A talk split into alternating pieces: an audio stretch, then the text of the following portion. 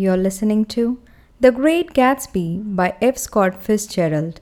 This audiobook is brought to you by Kriti and it's narrated by Aishwarya.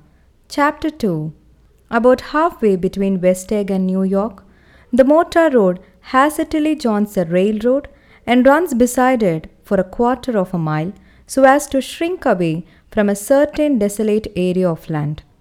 This is a valley of ashes, a fantastic farm where ashes grow like wheat into ridges and hills and gorstic garden, where ashes take the form of houses and chimneys and rising smoke and finally with the transient effort of grey ash men, who always dimly walk and already crumbling through the powdery air.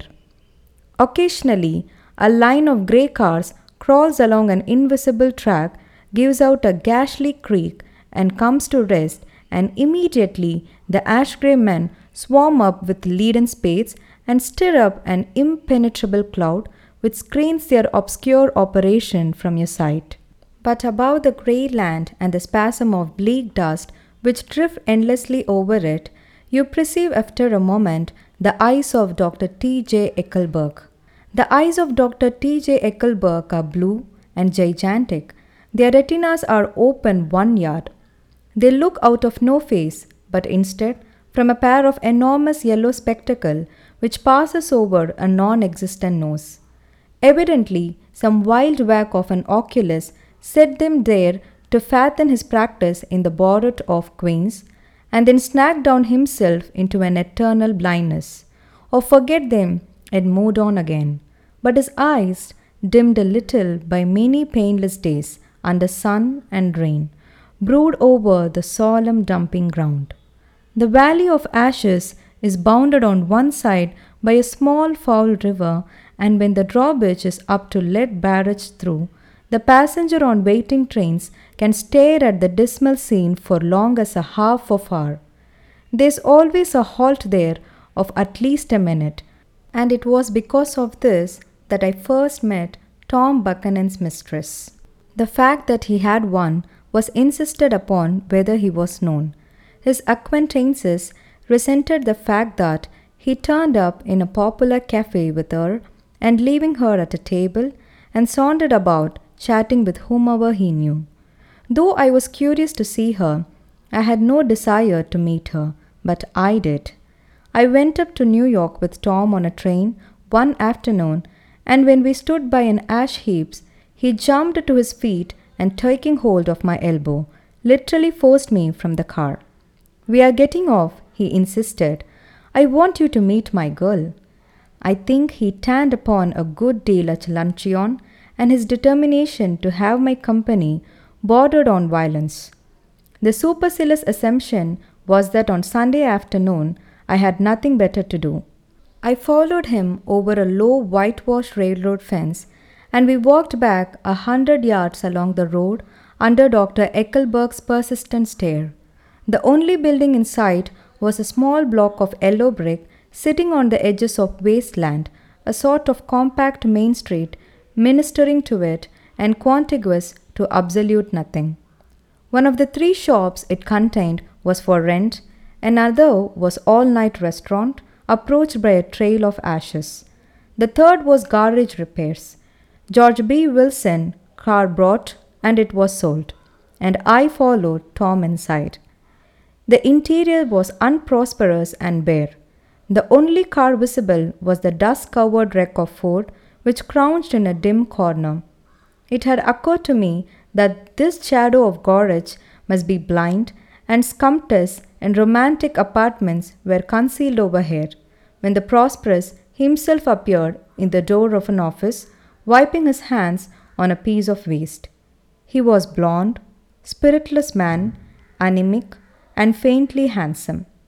When he saw up, a dim glimpse of hope sprang into his light blue eyes. Hello, Wilson, said Tom, slapping him jovially on the shoulder. How is business? I can't complain, answered Wilson unconvincingly. We are going to sell me the car. Next week? I've got my man working on it now. Works pretty slow, don't he? No, he doesn't, said Tom coldly. And if you feel the way about it, Maybe I'd better sell it to somewhere else after all. I don't mean that, explained Wilson quickly. I just meant. His voice faded off, and Tom glanced impatiently around the garage. Then I heard footsteps on the stairs, and in a moment, the thickish figure of a woman blocked out the light from an office door. She was in the middle thirties and faintly stout, but she carried her flesh sensibly as some women can. Her face, above a spotted dress of dark blue crepe de chine, contained no facet or a gleam of beauty, but there was an immediate perceptible vitality about her, as if her nerves of the body were continuously smoldering. She smiled slowly and, walking through her husband as if he were a ghost, shook hand with Tom, looking him flush into the eyes. Then she wet her lips and, without turning around, spoke to her husband in a soft, chorus voice. Get some chairs so somebody can sit down. Oh, sure, agreed Wilson hurriedly and went towards a little office, mingling immediately with the cement color of the walls.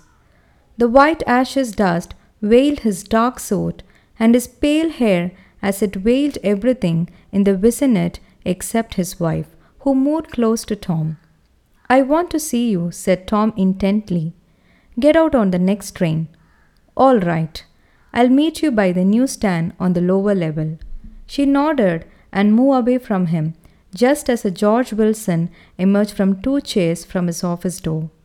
We waited for her down the road and out of sight. It was a few days before the 4th of July, and a grey and scrambly Italian child was setting torpedoes in a row along the railroad track. Terrible place, isn't it? said Tom, exchanging a frown with Dr. Eckleburg. It's awful. It does her good to get away. Doesn't her husband object? You mean Wilson? He thinks she goes to see her sister in New York. He's so dumb. He doesn't know he's alive.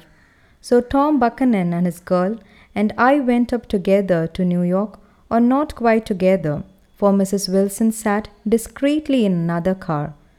Tom deferred that much to the sensibility of those East Eggers who might be on the train.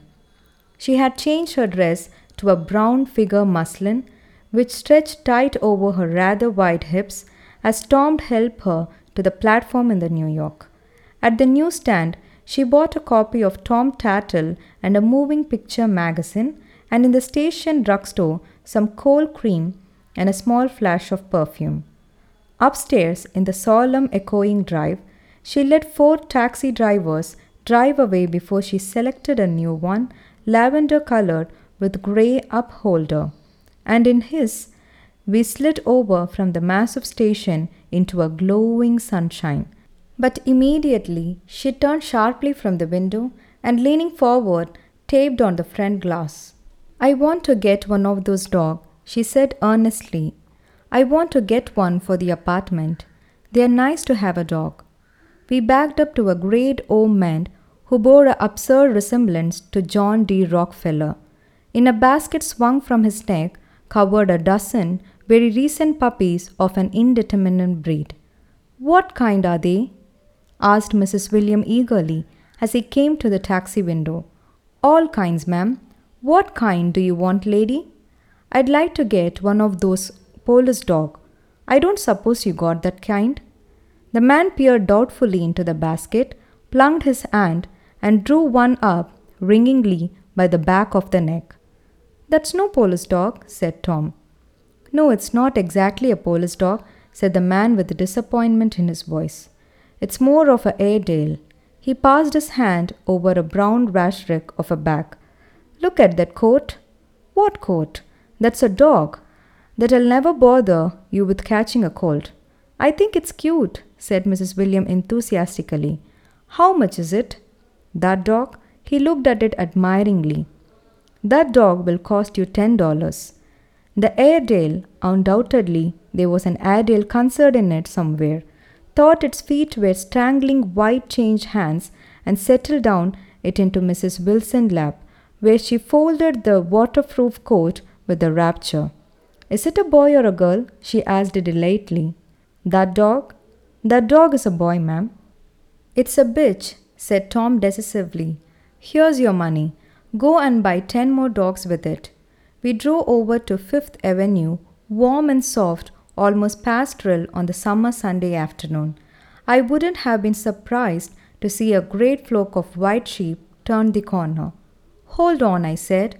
I have to leave you here. No, you don't, interposed Tom quickly. Myrtle will be hurt if you don't come to his apartment. Won't you, Myrtle? Come on, she urged. I'll telephone my sister Catherine. She's said to be very beautiful by people who ought to know. Well, I'd like to, but. We went on cutting back again over a park towards a West Hundred. At 158th Street, the cab stopped at one slice in a long white cake of apartment houses. Throwing a regal homecoming glance around the neighborhood, Mrs. Wilson gathered up her dog and her other purchases and went hauntingly into it. I'm going to have the McKees come up, she announced as if she rose in the elevator, and of course, I got to call my sister too. The apartment was on the top floor a small living room, a small dining room, a small bedroom, and a bath. The living room was crowded to the doors with a set of tape stripped furniture entirely too large for it, so that to move about was to stumble continually over a scene of ladies swinging in the garden of Versailles. The only picture was an over enlarged photograph, apparently a hen sitting on a bird lock. Looked at from a distance, however, the hen resolved itself into a bonnet, and the countenance of a stout old lady beamed down into the room. Several old copies of Town Tattle lay on the table together with a copy of Simon called Peter and some of the small scandal magazine of Broadway. Mrs. Wilson was first concerned with the dog. A reluctant elevator boy went for a box full of straw and some milk, to which added on his own initiative of a tin of a large hot dog biscuit and one of those which was composed appetently in the saucer of milk all afternoon. Meanwhile, Tom brought out a bottle of whisky from a locked bureau door. I have been drunk just twice in my life, and the second time was that afternoon, so everything that happened has a dim, hazy cast over it. Although until after eight o'clock the apartment was full of cheerful sun, sitting on Tom's lap, Mrs. Wilson called up several people on the telephone. Then there was no cigarettes, and I went out to buy some at the drugstore on the corner. When I came back, they had both disappeared. So I sat down discreetly in the living room and read a chapter of Simon called Peter. Either it was terrible stuff or the whiskey distorted thing, because it didn't make any sense to me. Just as Tom and Myrtle, after the first drink, Mrs. Wilson and I called each other by our first name.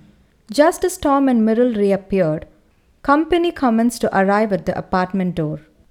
Their sister Catherine was a slender, worldly girl of about thirty, with a solid, sticky bob of red hair and a complexion powdered milky white.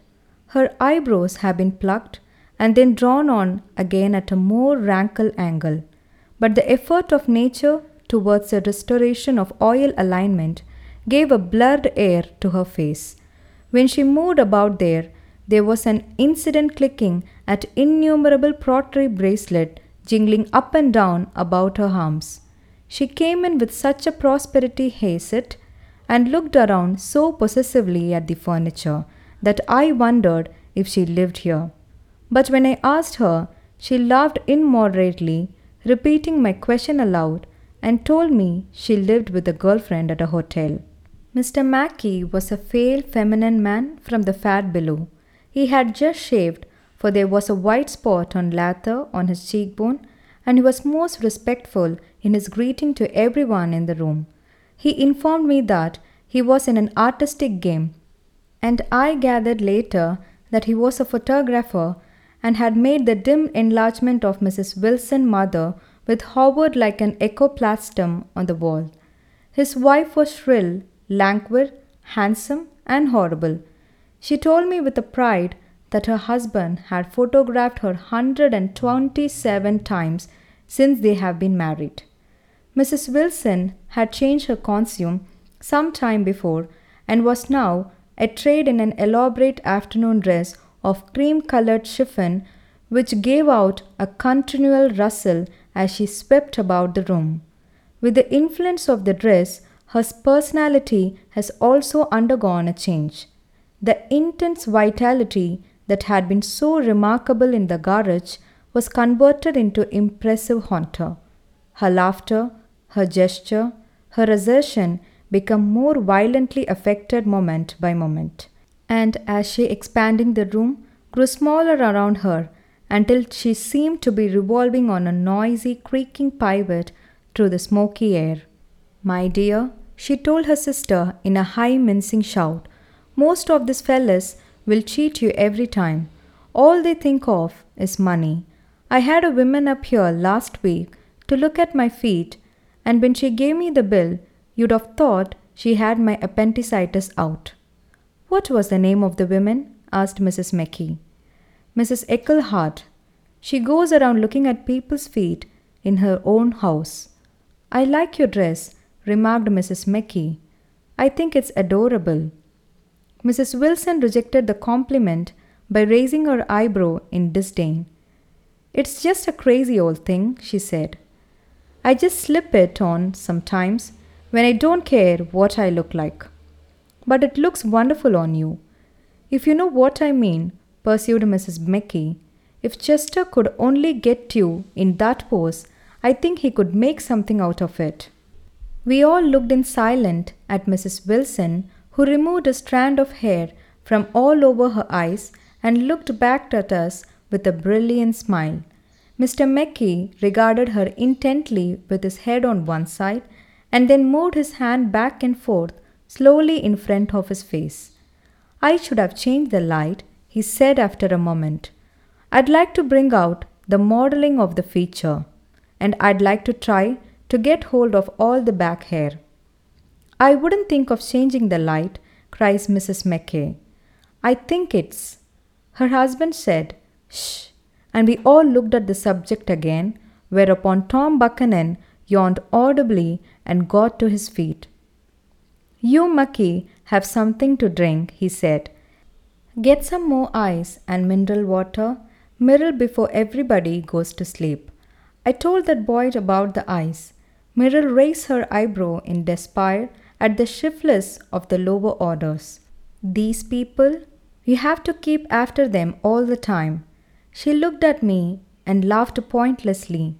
Then she flounced over to the dog, kissed it with the ecstasy, and swept it into the kitchen, implying that a dozen chefs awaited her orders there.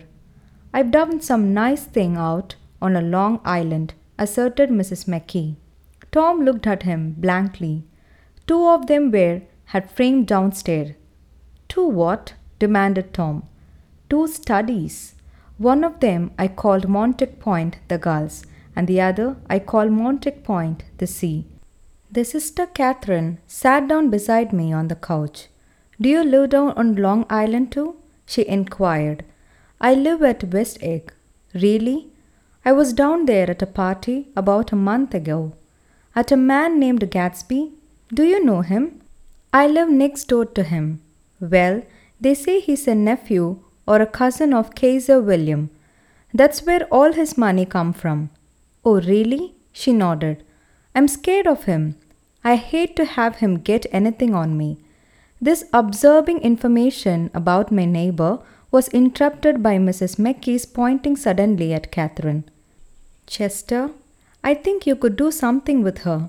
She broke out, but Mr. McKee only nodded in a bored way and turned his attention to Tom. I'd like to do more work on Long Island if I could get the entry. All I ask is that they should give me a start.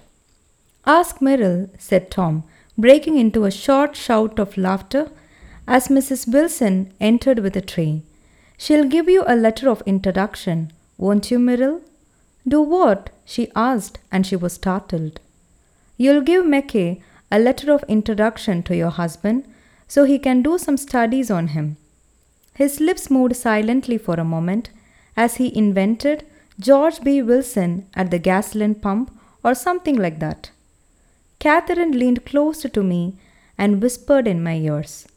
Neither of them can stand the person they're married to, can't they? Can't stand them. She looked at Myrtle and then at Tom. What I said is, why go on living with them if they can't stand them? If I was them, I'll get a divorce and get married to each other right way. Doesn't she like Wilson either? The answer to this was unexpected. It came from Myrtle, who had overheard the question, and it was violent and obscene. You see, cried Catherine triumphantly. She lowered her voice again. It's really his wife that's keeping them apart. She's a Catholic and they don't believe in divorce. Daisy was not a Catholic, and I was little shocked at the elaboration of the lie. When they don't get married, continued Catherine, they're going west to live for a while until it blows over. It'd be more discreet to go to Europe. Oh, do you like Europe? she exclaimed surprisingly. I just go back from Monte Carlo. Oh, really? Just last year, I went over there with another girl. Stay long? No, we just went to Monte Carlo and back. We went by way of Marseilles. We had over $1,200 when we started. But we got gibed all over it, all within two days in a private room. We had an awful time getting back. I can tell you. Oh God, how I hated that town. The late afternoon sky bloomed in the window for a moment like the blue honey of a Mediterranean. Then the shrill voice of Mrs. McKee called me back into the room. I almost made a mistake too, she declared vigorously. I almost married a little Kiki who had been after me for years. I knew he was below me. Everybody kept saying to me, Lucille, that man's way below you. But if I hadn't met Chester, he would have definitely got me for sure. Yes, but listen, said Myrtle Wilson, nodding her head up and down. At least you didn't marry him, right? I know I didn't. Well, I married him, said Myrtle ambitiously. And that's the difference between your case and mine. Why did you, Myrtle? demanded Catherine. Nobody forced you to. Myrtle considered. I married him because I thought he was a gentleman, she said finally. I thought he knew something about breeding, but he wasn't fit to lick my shoe. You were crazy about him for a while, said Catherine. Crazy about him? cried Myrtle incredulously. Who said I was crazy about him? I never was any more crazy about him than I was about the man there. She pointed suddenly at me, and everyone looked at me accusingly. I tried to show by my expression that I expected no affection. The only crazy I was is when I married him. I knew right away I made a mistake. He borrowed somebody's best suit to get married in and never even told me about it. And the man came after it one day when he was out. Oh, is that your suit? I said. This is the first I ever heard about it. But I gave it to him, and then I lay down and cried to beat the band all the afternoon. She really ought to get away from him, resumed Catherine to me. They've been living over the garage for eleven years, and Tom's the first sweetie she ever had. The bottle of whiskey, a second one, was now in constant demand by all present, expecting Catherine, who felt just as good on nothing at all. Tom rang for the janitor and sent him for some celebrated sandwiches, which were a complete supper in themselves. I wanted to get out and walk eastward towards the park through the soft twilight, but each time I tried to go, I became entangled in some wild, strided argument which pulled me back as if with ropes into my chairs. Yet, high over the city, a line of yellow windows must be contributed to their shape of human secrecy to the casual watcher in the darkening street, and I saw him too, looking up and wondering. I was within and without, simultaneously enchanted and repelled by the inexhaustible variety of life. Myrtle pulled her chair closer to me, and suddenly her warm breath poured over me the story of her first meeting with Tom. It was on the top of a little seat facing each other that are always last one left on the train. I was going up to New York to see my sister and spend the night. He had on a dress suit and patent leather shoes, and I couldn't keep my eyes off him. But every time he looked at me, I had to pretend to be looking at the advertisement over his head. When we came into the station, he was next to me, and his white shirt friend pressed against my arm and so I told him I had to call a policeman, but he knew I lied. I was so excited that I, when I got into a taxi with him, I didn't hardly know I was getting into a subway train. All I kept thinking about over and over was you can't live forever. You can't live forever. She turned to Mrs. McKee, and the room rang full of her artificial laughter. My dear, she cried, I'm going to give you this dress as soon as I'm through with it. I've got to get another one tomorrow. I'm going to make a list of all the things I've got to get a massage, and a wave, and a collar for the dog, and one of those cute little ashtrays where you touch a spring, and a wreath with a black silk bow for mother's grave that last all summer. I got to write down a list so I won't forget all the things I got to do. It was nine o'clock. Almost immediately afterward, I looked at my watch and I found it was ten. Mr. McKee was asleep on a chair with his fist clenched in his lap, like a photograph of a man of action. Taking out my handkerchief, I wiped from his cheek the spot of dry lather that has worried me all the afternoon. The little dog was sitting on the table, looking with blind eyes through the smoke, and from the time to time groaning faintly. People disappeared, reappeared, made plans to grow somewhere, and then lost each other, searched for each other, found each other a few feet away. Sometime towards midnight, Tom Buchanan and Mrs. William stood face to face discussing in impassionate voices whether Mrs. Wilson had a right to mention Daisy's name. Daisy, Daisy, Daisy, shouted Mrs. Wilson. I'll say it whenever I want to. Daisy. Making a short, deft movement, Tom Buchanan broke her nose with his open hand. Then there were bloody towels upon a bathroom floor, and women's voices scolding, and high over a confusion a long broken wail of pain. Mr. McKee awoke from his doze and started in a daze towards the door. When he had gone halfway, he returned around and started a scene, his wife and Catherine scolding and consoling as they stumbled here and there among the crowd. The furniture with an article of aid and the despairing figure on the couch, bleeding fluently and trying to spread a copy of Town Tattle over the tapestry scene of Versailles. Then Mr. McKee turned and continued on out the door. Taking my hat from a chadran, I followed. Come to lunch some day, he suggested as we ground down in the elevator. Where? Anywhere. Keep your hands off the lever, snapped the elevator boy.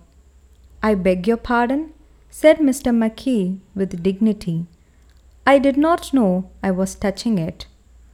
All right, I agreed. I'll be glad to. I was standing beside his bed, and he was sitting up between the sheet, clad in his underwear with a great portfolio in his hand Beauty and the Beast, Loneliness, Old Grocery Horse, Brook and Bridge. Then I was lying half asleep in the cold lower level of the Pennsylvania station, starting at the morning Tribune and waiting for the four o'clock train.